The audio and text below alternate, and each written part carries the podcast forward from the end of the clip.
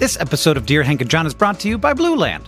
Did you know that uh, about 5 billion, billion? That's de- I checked that because that's a lot. Plastic hand soap and cleaning bottles are thrown away every year. And if that's not bad enough, most cleaning formulas are 90% water, which is heavy. We're shipping around all this water using fuel when we don't have to. Every year, Americans throw away 25% more trash from Thanksgiving to New Year. This year, maybe turn the New Year's resolution into action that makes a difference by switching to Blueland. Blue Land is on a mission to eliminate single use plastic by reinventing cleaning essentials to be better for you and the planet with the same powerful clean you're used to. It's a simple idea. They have refillable cleaning products, they have a nice design. I have them in my home. It looks nice on your counter. You fill the reusable bottles with water, drop in the Blueland tablets, wait for them to dissolve, and you never have to grab bulky, heavy cleaning supplies on your grocery run ever again. And refills, because they're small and you don't have to ship a bunch of water across the country, starts at just $2.25. You can even set up a subscription or buy in bulk for additional savings. From cleaning sprays to hand soap, toilet bowl cleaner, and laundry tablets. Laundry tablets, everybody, you know what I mean. All Blueland products are made with clean ingredients that you can feel good about. Blueland is trusted in over a million homes, including, yeah, mine. Blueland has a special offer for listeners right now. You can get 15% off your first order by going to blueland.com slash Dear Hank. You won't want to miss it. Blueland.com slash Dear Hank for 15% off. Again, blueland.com slash Dear Hank to get 15% off.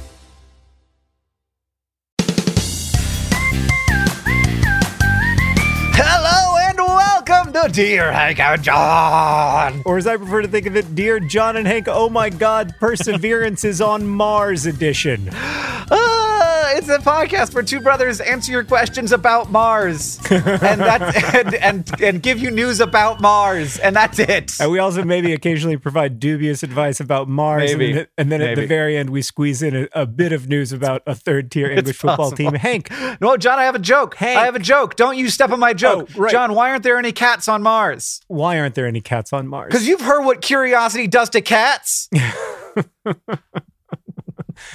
I mean, that, that, that would have been a great joke in 2013. It's a still there. Curiosity is still doing great work. I know. It's still a good joke, but it would have been a great joke. yeah, it would have been better. It's true. what an incredible accomplishment by the people behind the perseverance mission just Yeah. astonishing i have to I, I- I know that i am not alone in this but when i watched the live stream especially of of of those uh, seven minutes of terror as as they were described. Uh-huh. i i was so anxious and nervous and and worried and and hopeful and every I, I felt everything at the same time. And then when they exploded into joy i i mean i might cry just remembering it. I just felt so hopeful Yeah. and so encouraged and so and i felt alive to perseverance like not the rover but the feeling and it was it was just what what a moment Yeah. What- and and hank thank you for getting me into mars so that i could enjoy that moment Yeah, it was really good. It's funny, like my my major emotion, and I did cry, but Orin uh Orin always gets really upset when we cry, so I uh, which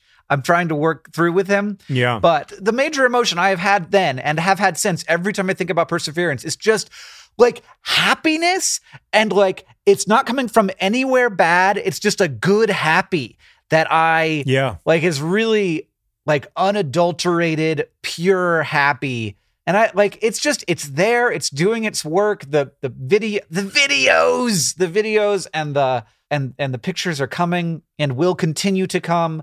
And we're gonna get those, you know, and curiosity is still doing its thing. So we're gonna still be getting great information from curiosity. It's like double the Mars that we had before. It's so exciting. And and John It's even more than double though, because the Oh, images are so high quality. Yeah. It's like looking, And it's It's like having human Yeah. eyes on Mars. Like Yeah. I, I don't know how else to describe it except that like I can't see my basement right now as clearly as I can see the surface of Mars.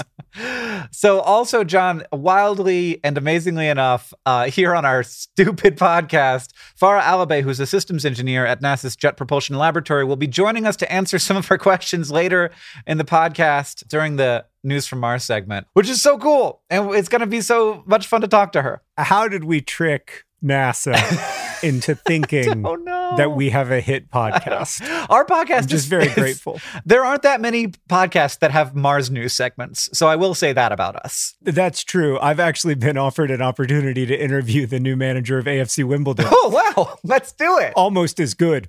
Almost as good. Uh, I want to begin Uh. by asking this question from Asia, who writes Dear John and Hank, but mostly Hank, I just watched the Perseverance rover land on Mars live, which was awesome, but a question suddenly popped into my head.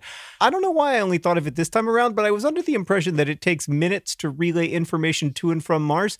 How are they controlling and monitoring the landing in quote real time? Mm. I'm still watching as images come in, and they're coming in pretty quickly, so maybe there have been advances in that regard. But we want when we watched the Curiosity landing, it seemed like the whole thing was happening live, but was it? Persevering in curiosity, Asia. Well, it's happening live and it isn't. So th- there's a, there's a period of time where they just sort of like the lander now has all the information. We're going to stop talking to it. It's going to figure it out. It's going to land itself. The parachute will figure out when to deploy. The retro rockets will figure out when to fire. The rover will find its own good spot to get put down. It will get put down there. We are not in control anymore. We are not talking anymore. And by the time we notice like our our sort of at that moment, it's on the ground. It has happened already. Like all like Right. like we send the last message and then by the time we enter those like seven minutes where we know like all these things are going to hap- happen in sequence the lander has already landed and we're getting the messages sent back in real time so like about each of those each of those processes, but it's taking a while for them to get there. and with curiosity we didn't there was a long period of time where you we weren't getting information we have better signal like satellites around mars now that relay that were able to relay that information to us. So with curiosity there was this period of time where we just didn't have any information. We were just waiting for that first signal. Whereas with perseverance you actually got the signal that the chute had deployed. You got the signal that the shield had had come off. You got the signal. Like all those things were happening. And and the scientists were relaying that information to us as they were getting it the engineers at JPL but like in real life all that stuff had happened you know minutes ago because you can't like get rid of light delay. That's uh that's the sort of law of the universe. You're never going to be able to, to transmit anything faster than the speed of light. This is the same phenomenon, by the way, that happens when you watch a soccer game live on television.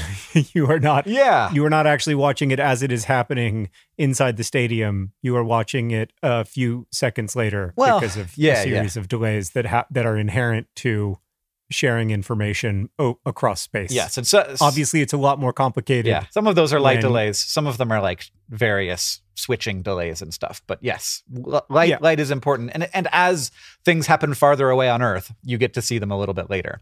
Can I tell you my favorite moment of the live stream? It was when they got the first picture and they found out where the rover had chosen to land Mm-hmm. because it, it was ultimately like the Yeah. rover's choice. Uh-huh. Yeah. And I, I heard one person in the background mutter, eh, I'll take it.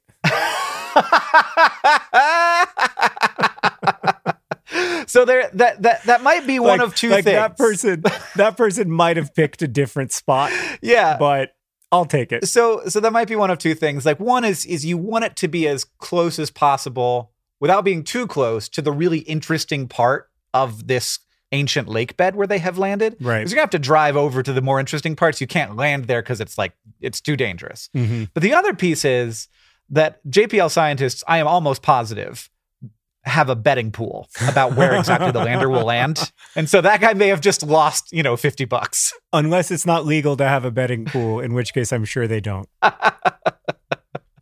I think I'm pretty sure it is. Well, I, I if it's I mean, I'll tell you what, you can't do that in professional soccer. That got an AFC Wimbledon manager fired once. So I'm not, I'm just not out here trying to get anybody yeah. fired. Right, right, right. I can see that. Oh, My favorite wow. guy was the yes guy who was just going, yes, yes, yes. And I was like, dude, we can hear you. My favorite person was the as expected person who, um, anytime something even vaguely negative was stated, Right. uh, the person would mutter as expected.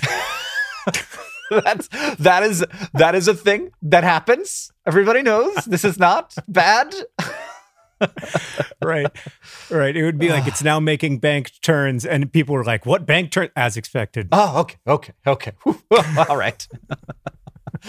oh God, yeah. Is it's so cool and it's so wild. I tweeted this like while it was happening. I was like, in the moment when Curiosity had actually landed, I tweeted that that like this is a light delay and Curiosity right now is on the ground, and everybody was like, "Shut up!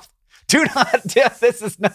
That is not helping." Yeah. But it's true. It's very weird. It is weird. Light, that yeah, the speed of light is very strange. and and it's only going to get stranger as we get better at traveling longer distances, right? Yeah. There's always a weird element of like looking at the sun and knowing that you're looking into the past or looking at a star in the night sky and knowing that you're looking like Mhm. much deeper into the past. Yeah. But when humans are going to be in each other's pasts, that's going to be weird, Yeah. but beautiful. Yeah, and there actually is a question about that from Abby, who asked Steer Hank and John. Quick, quick Google search has shown me that one day on Mars is 37 minutes longer than days on Earth, and years are 322 days longer than years on Earth. When people are finally on the red planet by 2028, how will they mark time? Using, using Earth time. I should have. Oh, I really should have asked our NASA program engineer Yeah. for some feedback on whether humans are going to be on Mars by 2028. But go on, Hank. We've already done the interview, so we, we can't we can't adjust. I'm sorry, John. Um, it's that that interview is a little bit like the NASA light delay, where you're going to hear it in the in the future, but we've recorded it in the past. That's right. That's right. when people are finally on the on the red planet, how will they mark time? Using Earth time seems very weird because the extra 37 minutes would slowly change the way the sun and dark times are happening, but adding 37 minutes will slowly change when they celebrate their birthdays and New Year's, etc. I could have done more research on my own, but I chose not to. Abby, we don't know. It could be. Yeah. It could be either way. They could have a 24 probably my guess is that they will have a 24 hour and 37 minute day, and they will keep their seconds the same length as, our seconds, and their hours and minutes will thus always be the, also be the same length as our hours and minutes. hmm But they could just stretch it out so that 20, like just have every minute, every second be a little tiny bit longer, and thus the day would just be 24 hours. But I, I think it's easier for the human mind to just have those extra 37 minutes in the middle of the night and be like, it's Mars time, baby.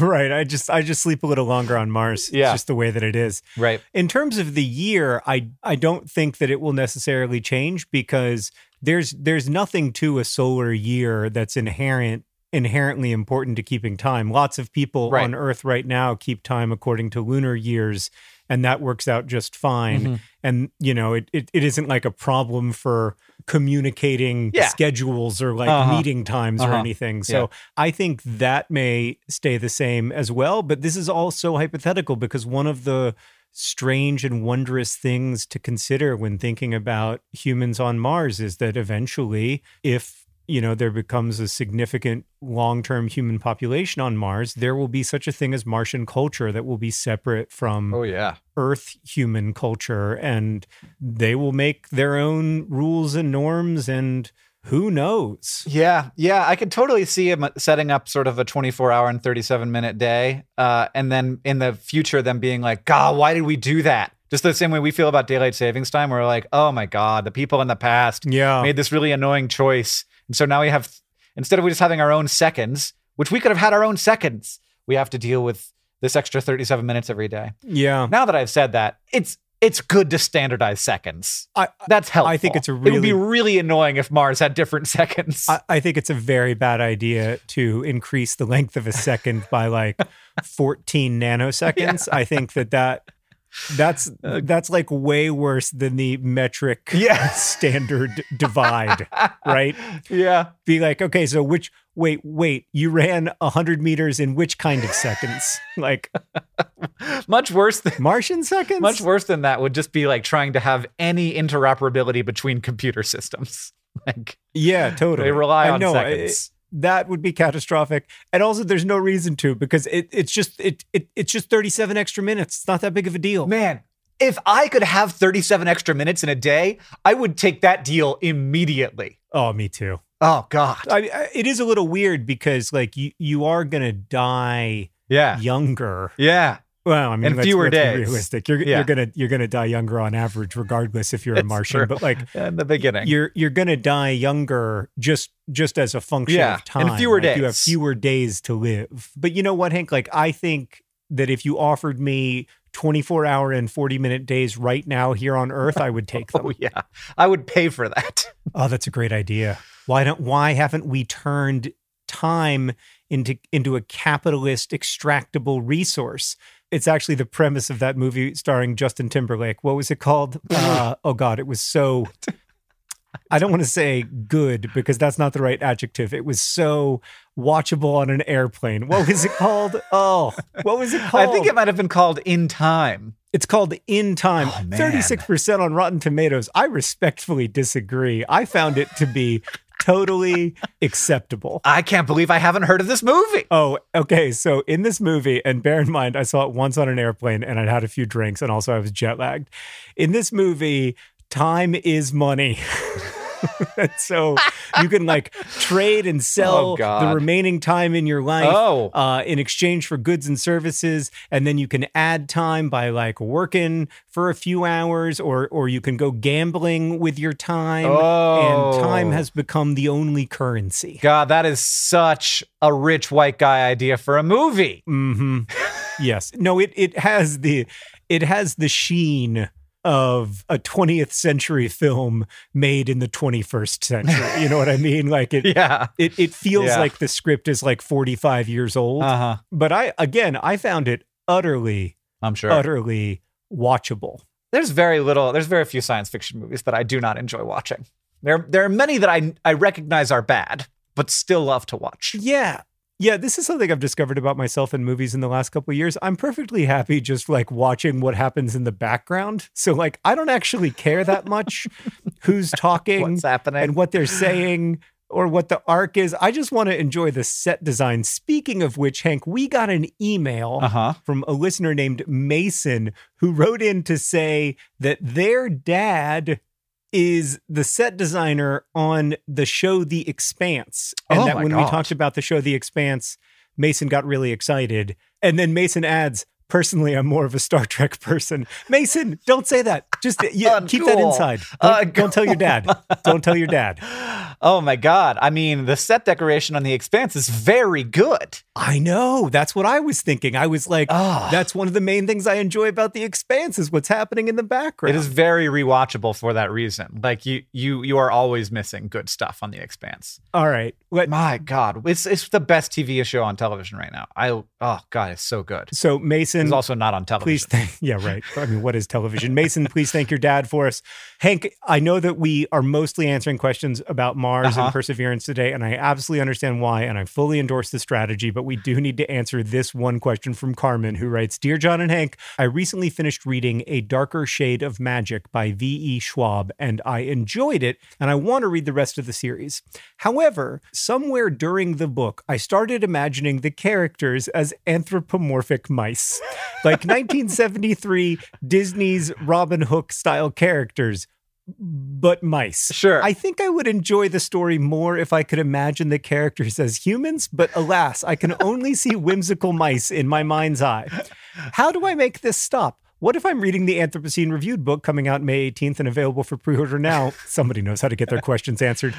But I can only picture the Anthropocene as rodents. Dubious advice appreciated. Not San Diego, but I'm right here, Carmen. Ah, I think you lean into it. Oh, I mean, I can't speak for V.E. Schwab, but if somebody read The Fault in Our Stars and Ah, throughout the yeah. entire novel, in their mind's eye, they were seeing m- mice from American F- Tail, I would be, s- I would be thrilled. I would be so pleased. I would, I, Yeah. I would just be in awe of the Hmm. fact that a human imagination can do that. I actually have read a science fiction book before, and I won't tell you what it is. Maybe because I can't remember for sure, but also because I don't want to spoil it.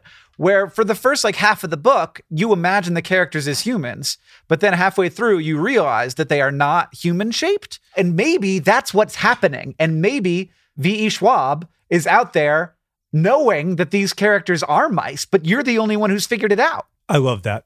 That's that's it. That's the answer. And also, like, I've read that book and there's lots of good, like, cloaks. And I love Oh, the idea of the mouse in, A the- mouse in in a, a cloak. cloak. And, like, So like good. those characters seem very, like, they, they seem like they'd be really dope mice. I, I I completely agree with you, Hank, that a mouse in a cloak, really a mouse in any kind of like complicated, slightly noir costume Uh huh. is awesome. Right, and And I don't mean like an actual mouse because I have no interest or, or affinity toward actual mice. I'm talking about five. like animated Yeah. mice. I'm talking about five exactly. Yeah, no, it sounds great. I don't know how to like I if if if you get like four books from now and it's still happening, even then, I think just like live your whimsy. This is great. Yeah. I mean, wouldn't you be happy, Hank, if people read an absolutely remarkable thing and were like, this is an incredible analysis of internet mouse culture? I think I think if we end up someday making a TV show or a movie out of it, I'm going to write it into the contract must be mice. and they're and they're and they're gonna and they're gonna take their pen and they're gonna strike through it, and then my agent is gonna be like, "What the hell, Hank?"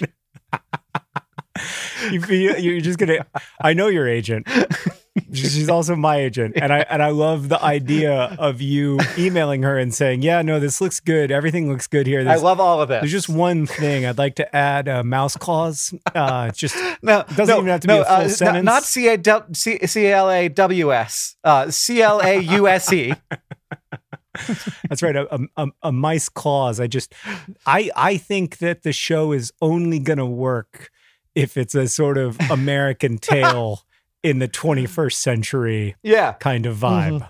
I'm in. God, oh, I'm gonna. I gotta read a darker shade of magic again. Let me tell you from experience how much movie studios love those clauses, uh, even if they aren't about animated mice.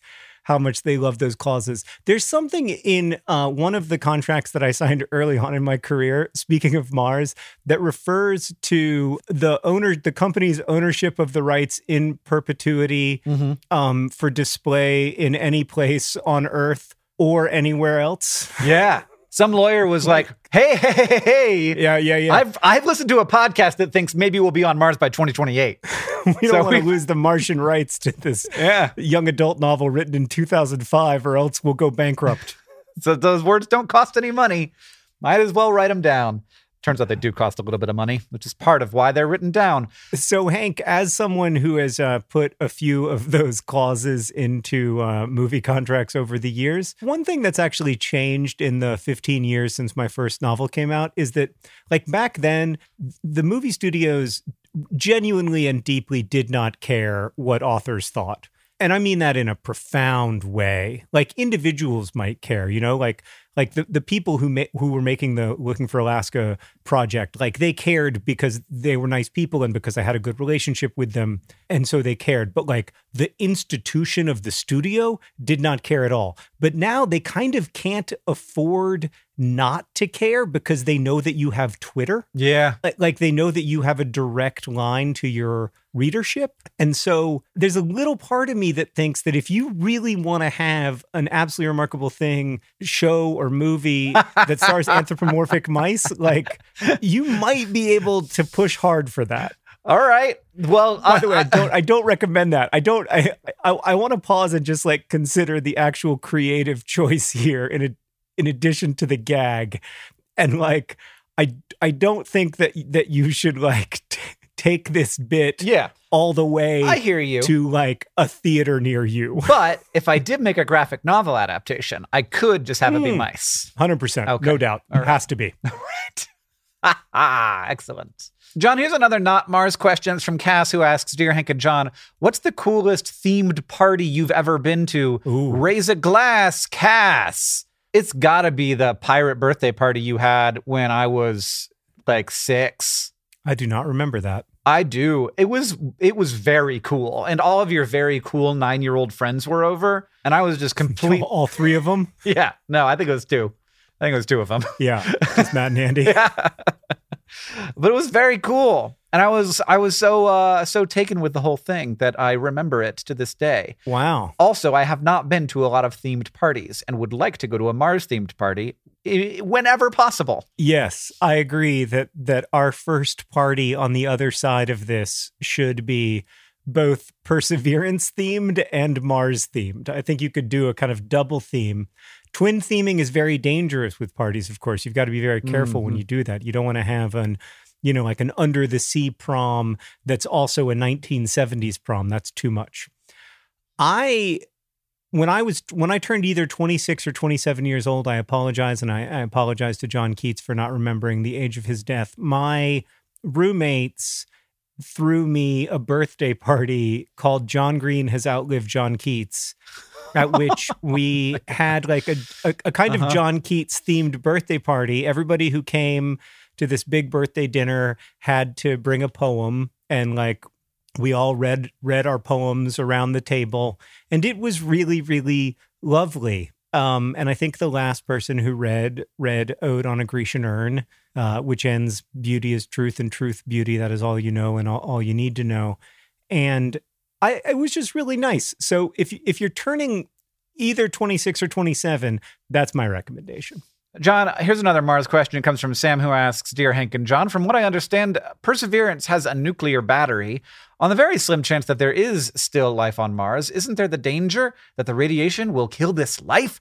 Sam, oh gosh, no. If there's if there's uh there is so much radiation on Mars, so much uh, that if there is if there is life on the surface, it is very good at not being destroyed by radiation. So there's that bit of it. There's also the bit of it that this is uh, the the radiation inside is very heavily shielded to the point where like humans can work next to the rover without any problems and did for a long time. So yeah, the the the thought of where life is though. So taking your question to another level, it is almost definitely not on the surface because it's just very like it's desiccated. The the atmospheric pressure is very low. It's very cold. It's very cold. There's lots of radiation so the where we think that there might be life is if there is still geological activity like there's still warmth from the inside of the planet that might have created pockets of liquid water under the surface potentially very deep under the surface. And and we're not really sure you know that's that's also possible that it's just like definitely not a thing because anywhere there's warm water it will find a way to evaporate. But there's also these pockets of cold water that we've found that have another problem which is that they have tons of these very nasty uh, ionic compounds in them. So all kinds of weird bad salts that would probably interfere with life. So there's it, it is still pretty unlikely that there is life on Mars. It's not ruled out for sure. The thing that Perseverance is really looking for is signs of past life, which is much more likely and also potentially not that hard to find if you go to the right places where there was long-standing water which is where life would happen. And if that life has managed to leave behind any sort of evidence of itself in the form of, you know, billions of years old fossils, we could actually see those things and uh, and do tests. Now it's kind it can be hard to tell the difference between a fossil and just a regular rock when you're talking about microbial life. So like we have these on Earth these fossils of bacterial mats. So back when Earth had nothing but bacteria, like they would die in these layers and you can find these fossils of bacterial mats. And so we know what that looks like on Earth. But you can also do sort of chemical analysis to see if um, if the the stuff that the rocks are made of makes you think this is kind of how life would gather chemicals together. I've been reading Philipp Dettmer of Kurzgesagt, his forthcoming book about the immune system, Mm. and it's really wonderful and beautiful and fascinating and, and like a really in depth, long Kurzgesagt video. It's just brilliant. But one of the things I've learned is that around or as much as half of all bacteria in the oceans die from viral infections Yeah. every 48 hours. Uh-huh. Uh-huh. It's, a we- it's a weird balance. the extent of life on earth is it's mind blowing. Yeah. Like you like you uh, what like how do you get your head around the idea that a drop of White River water has a hundred million viral particles inside of it? Mm-hmm. And so there like life is so so much more abundant than we understood even a few decades ago. And we know so much more about what it might look like. We know so much more about like what the what the remnants of life might look like Mhm. that I'm I'm really hopeful that um that people will be able to to figure something out. But it's it's it's amazing to think that we're gonna we have this rover that's gonna look at the surface of Mars and like and and try to make conclusions without human hands there to like sift through fossils or whatever. Mm-hmm. It's just it's just mind-blowing to me that we're able to do science almost as if we had like robot arms but they're millions of miles away. Yeah, and uh, like we and we we continue to do it, and I I mean it just feels so good that it's that it worked. I mean, uh, there's a lot of people who worked really hard and are very happy that it worked, but I didn't work at hard at all. And I'm like it's not like it it isn't really about about that. It's just like, oh god, I just know how hard it is Yeah. and how unlikely it is and how important it is. Yeah. It just feels really good. I feel really good. There's all, all kinds of stuff that I don't feel good about right now, but I feel really good about that. I remember when Curiosity landed being like thinking, oh, we really needed that. Like as a species, we really needed that win. and I was just like, Wait, what were we wow, I don't what- know. what were we bummed out about in 2013? I don't What was. Something. just like 33 years of incredible progress at battling child mortality and global absolute poverty? Is that what we were bummed out about? Like, I remember in 2013 thinking that like child mortality will just continue to decline because that's what it does. Mhm. Well, this is was wrong. This is the thing. Progress is never a straight line, and it is important to remember that. But it does have a direction to it uh, overall. Yeah, I mean, I don't. I, I I'll tell. I'll tell you, Hank. That is not borne out by history, in my opinion. Like, we, we we've had some we've had some very long periods where where things got much much worse for humans. Yeah. Which reminds me, actually, that today's oh, podcast is Oh, God. brought to you by by the 14th century. The 14th century, calamitous. Ugh. This podcast is also brought to you by the month March, which we have just entered into and is also named for Mars. So, boom, take that. And today's podcast is brought to you by Perseverance. Perseverance, a value that landed on Mars. And also, this podcast is brought to you by A Darker Shade of Cheese. A Darker Shade of Cheese by V.E. Schwab. It's your name. Boo. it's great. It's a great mouse book. Sometimes I like to imagine the world after us, the strange mammals that will emerge, the abundance of biodiverse plant life taking over our fields and factories, and so on. I don't think this world will be better. I maintain that we are the most interesting thing to happen on Earth, and there is real beauty and meaning in our curiosity and compassion, even as we also cause and witness so much suffering. But at any rate, there will be a world after us, after each of us. And that's why there's life insurance. It exists to provide a financial safety net to those who love and count on you. Policy Genius's technology makes it easy to compare life insurance quotes from America's top insurers in just a few clicks to find your lowest price. With Policy Genius, you can find life insurance policies that start at just $292 per year for $1 million of coverage. Some options offer same day approval and avoid unnecessary medical exams. So save time and money and provide your family with a financial safety net using Policy Genius. Head to policygenius.com or click the link in the description to get your free life insurance quotes and see how much you could save. That's policygenius.com. Policy Genius, because there will be a world without us. Hank, before we get to the all important news from Mars and then to a far lesser extent AFC Wimbledon, I need to let you know about a few responses that we received, not just from Mason, whose dad works on The Expanse, but also this email, which came in from Jan Willem, who writes Dear John and Hank, I agree with your claim that one man cannot be two presidents. And yes, Hank, we are returning to the issue of oh whether my or not God. Grover Cleveland is one president or two presidents. But does this mean that John has been drinking one Diet Dr. Pepper his whole life, just divided into different cans? And if hmm. not, what exactly is the difference between Dr. Pepper, presidents, and vaccines? You'll recall, Hank, that I said that Yeah. if you get the two doses of the COVID vaccine, you're getting one vaccine twice. Yes. But did I just drink one Diet Dr. Pepper twice if I had two separate Diet Dr. Peppers? This is a good question, Jan Oh, Willem, and a reminder that language does not exist. Outside of us, it is. It is only to serve our purposes. That's right. So I had two Diet Dr. Peppers, and I hopefully soon will have one vaccine. I just like the idea that that there is a giant Dr. Pepper out there somewhere, and they're and they're just like canning up individual p- pieces of it for you. just like carving off, carving off little sections of it.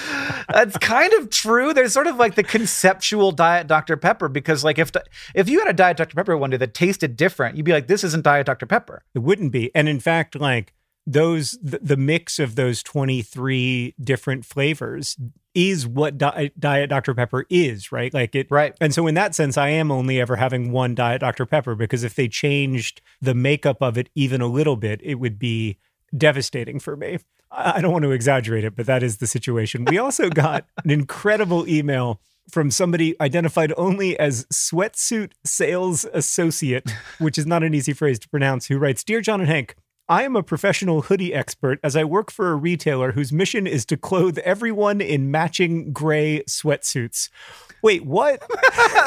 you got to have a mission. That's what they say when you start business school. They have, they say pick something and go for it. What is the problem that you're trying to solve? We're trying to solve the problem that not everyone is wearing matching gray sweatsuits. Yeah. So anyway, this person goes on to write about the little pocket that's inside of the the hoodie pocket mm-hmm. that you can get if you buy a hoodie at dftba.com and also if you buy a matching gray sweatsuit at this nameless retailer.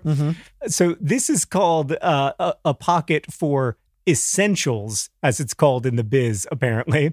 Um, I know that you stated you would not keep any of your essentials in such a pocket, but imagine, if you will, that you are also wearing your sweatpants with your hoodie. Now you have four to five pockets in which to store your essentials, but those in the sweatpants bumping around all day are undoubtedly far less secure than the teensy inner pocket nestled safely within your cozy Kanga pouch. Some sweatpants might also have a small safety pocket, but these are often situated inside the waistband or other less accessible locations. So, a sweatsuit wearing person's best option for key storage is therefore the inner pocket of the hoodie's Kanga pouch. And I mean, that person has a level of expertise in this Yeah. field that I will never approach. And so, it's for your keys. It's for your keys. It's a you got to have a, a safe key spot, which for clarity is my jeans. Well, no, Hank, because in the future, you're wearing a gray sweatsuit, whether you like it or not. That's what we all wear on Mars. It's the Mars outfit. Everybody on Mars knows that it's way too much it's way too much trouble to pick clothes out. Which reminds us, it is time for the news from Mars, as if this hasn't all been the news from Mars. So Farah Alibay is a systems engineer at NASA Jet Propulsion Laboratory. She has worked on several Mars missions. She started working there in 2014 and has worked on the InSight lander and also the Marco CubeSats and and most recently the Perseverance rover. And I'm so excited to have this conversation and share it with all of you. How's Mars, Farah? Uh, it's cold, but it's beautiful. Oh God, I, I live in Montana, so I know all about that. Except that I can totally breathe the atmosphere here, which is dope. It's so exciting to have you here. Thank you so much for making the time and congratulations. I have to confess, as I watched the live stream, I'm I'm curious what your experience of of those you know like last 10 or 15 minutes was my experience was pure terror followed by a rush an unexpected rush of sobbing Yeah, pretty much that's what happened to me. I feel like those last, especially the last seven minutes, like, you Yeah. know, when we, you separate from your cruise stage and you're like, all right, we're doing this, guys. Um, I was, it was probably the longest and shortest seven minutes of my life. I'm not sure that I breathed.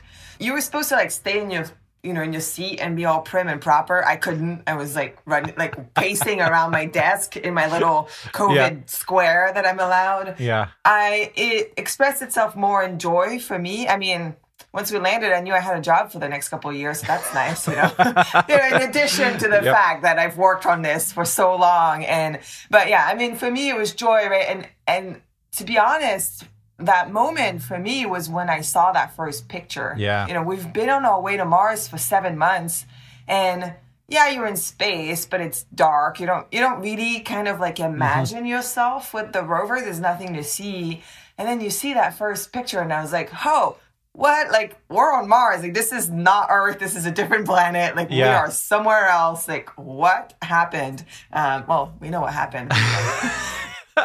Well, you say that you didn't imagine yourself with the rover, and I think that's a really good way to put it. It's it's like we, you know, obviously I'm not on Mars. You're not on Mars. No one is on Mars. But Perseverance is on Mars, and I really do kind of put myself in its shoes. I hadn't really thought of that, but like those pictures that come in that are so high resolution now compared to what we were getting when I was a teenager when Pathfinder was happening are just like it really does feel so real that that other world is there and that we are kind of as humans there. Yeah, I mean, I I always say that you know, I'm the closest you get to a Mars explorer. I explore through the eyes and ears of the rover. And, and as you said, like the technology has gone so fast forward now that I mean we have video high resolution video that we're going to get from Mars and mm-hmm. and we have two microphones. So we'll we'll get video and sound matched together which is you know as close as you can get to experiencing Mars from Earth from the comfort of your own home right? Yeah. I mean there's obviously a lot of people who work on the Perseverance mission. What what are your parts of the mission? So I have a few different hats. So leading up to launch, I was part of the mobility team. So I did a lot of the testing for driving the rover. My particular job is to make sure the rover doesn't get lost on Mars, like literally. So it, it seems, you know, you're like, oh yeah, of course you can find yourself, but you know, it's not obvious. There's no GPS, there's no maps, and the rover has to know how to call home. So it has to know where Earth is and where to point to talk to it. Mm. So that has been my job on Earth. Don't ask me for directions, but I can promise you I'm not going to lose the rover on Mars.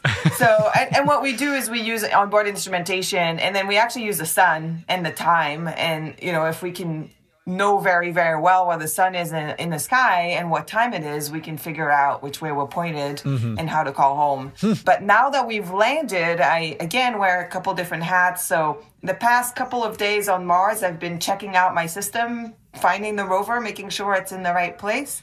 And now I'm actually going to be part of the um, surface operation planning. So when we do operations on Mars, we don't just, you know, it's not like a video game. I don't have a joystick at my desk. I wish I did, but I'm not just driving the rover. Yeah. We have to plan everything ahead of time.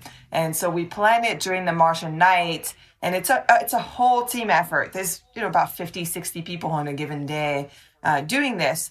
And each person has their own piece of the puzzle. Someone does the driving, the moving the arm, the moving XYZ instrument my job is to put all those pieces together mm. and make a coherent plan that makes it up to the rover. Mm-hmm. So that's one hat. And then the other, which is my favorite hat that I wear for this mission, is that I'm in charge of coordinating all of the operations for the helicopter that we brought on with us. So Oh wow. Yeah. So we have a small helicopter called Ingenuity that is tucked in below the rover and in, you know, just under a month we're going to start driving towards a potential site to drop off that rover, deploy that rover on the surface of Mars, which is not a simple feat because we have to sort of separate it from us and not crush it when we drive away from it, and then coordinate the flights and, you know, we're going to take videos of the flights and things like that. So I do all of that coordination to make that happen.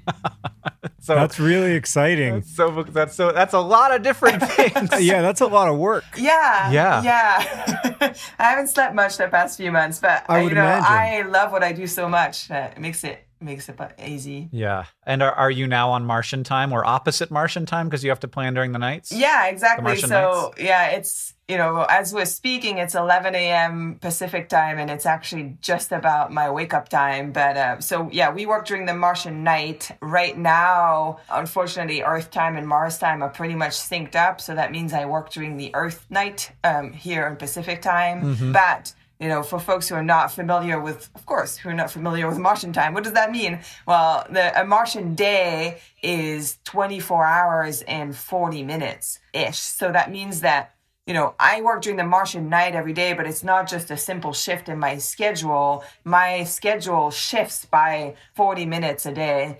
And so far, what I can tell you is it feels like being jet lagged every day. Just a little bit every day. I'm not looking forward to having to wake up at 10 or 11 p.m. to go to work. Mm-hmm. But I mean, at least it's all temporary because it'll shift again and then it'll be fine again. But... Yeah. Oh, sure. Yeah. That's what everybody says. Or will you be working in the Martian night for this entire two year experience? No, no, no, no. I, um, oh, good. we are only doing that for the first 90 sols. A sol is a Martian day. Uh-huh. So we really only do it for all of the initial checkouts, you know, flying the helicopter, getting to our first science site, doing that first exciting stuff that we want to do. And then once once things are stable and we kind of know what we're doing, then we we go into an every other day operations mode where we we plan during normal human times. I don't I don't think my family would be too happy with me if I was living on Mars time for two years. Yeah, for two for two years of that. Yeah. yeah. Uh, nobody nobody says, "Oh boy, night shift is is much better." If you move it 40 because minutes a day. it's- it slowly turns into day shift and then slowly turns back into night shift over and over again. Yeah. I don't think that that's the the best way to to survive a graveyard shift. It's pretty brutal, but Yeah. it must be so exciting. And also, this, I mean, these last few days must have just been so exciting and surreal and different from, I mean, I, I would imagine pretty different from anything that came before. Oh, absolutely. I mean, it's kind of I think the adrenaline rush is like finally coming down. I've I've worked I don't know how many hours in the past 4 days and didn't even need coffee, which is like not normal for me, but you know, it's like when you're on shift and the data comes down from the rover and you see I mean, we've been seeing all of this is getting released to the public this week, but I know. imagery from the descent and landing, imagery from Mars, and like high res imagery. Mm-hmm. It is incredible. And, you know, the way to think about it is when I'm on shift, I'm one of the first humans to see that part of Mars, right? And that mm-hmm. that is such a privilege and such a rush. I mean, we're all screaming and clapping all day pretty much in our shifts right now. I'm sure it'll calm down, but right now we're like, oh, we did this. Oh, we saw this. Woo! Oh, I mean, t- t- I, I, I've keep seeing people on Twitter basically saying, "I just like, I just saw a picture or a video of a thing that we haven't released yet, and it's very exciting." Uh, but ten minutes ago, like while we were preparing for this, the video of the landing was released. So Oh. I would normally be watching that right now, but I'm talking to you, which is even better. That is something that I appreciate so much about NASA and public space missions generally is the focus on really sharing information with the public and making everything publicly available in the public domain. It's just it mm-hmm. it's such an encouragement in a time where access to information gets so fractured and, and gets split up and tries to get monetized six ways to Sunday to be able to you know see images from the Hubble Space Telescope or from Perseverance and know that those images belong to all of us. I mean, it's your taxpayers' money, right? Uh, but also, it's part of NASA's charter to educate and and provide information. I mean, I think that's the the whole point of science as a whole, right? It's not for any single person. Exploration and science is is to be shared with humanity because we benefit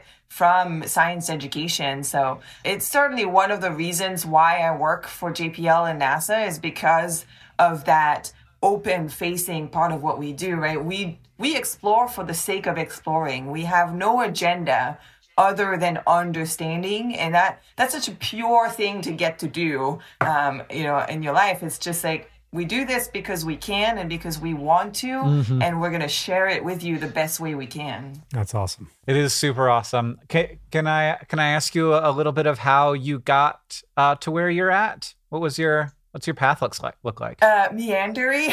Yeah. um, so I was I was born in Montreal. I'm actually French Canadian. Um, grew up kind of like an hour outside of Montreal, and then moved to England when I was a teenager. So that's where I learned English. so if you're wondering what this weird accent is, that's what it is. It's like Canadian British. French Canadian British. West yeah. Coast person.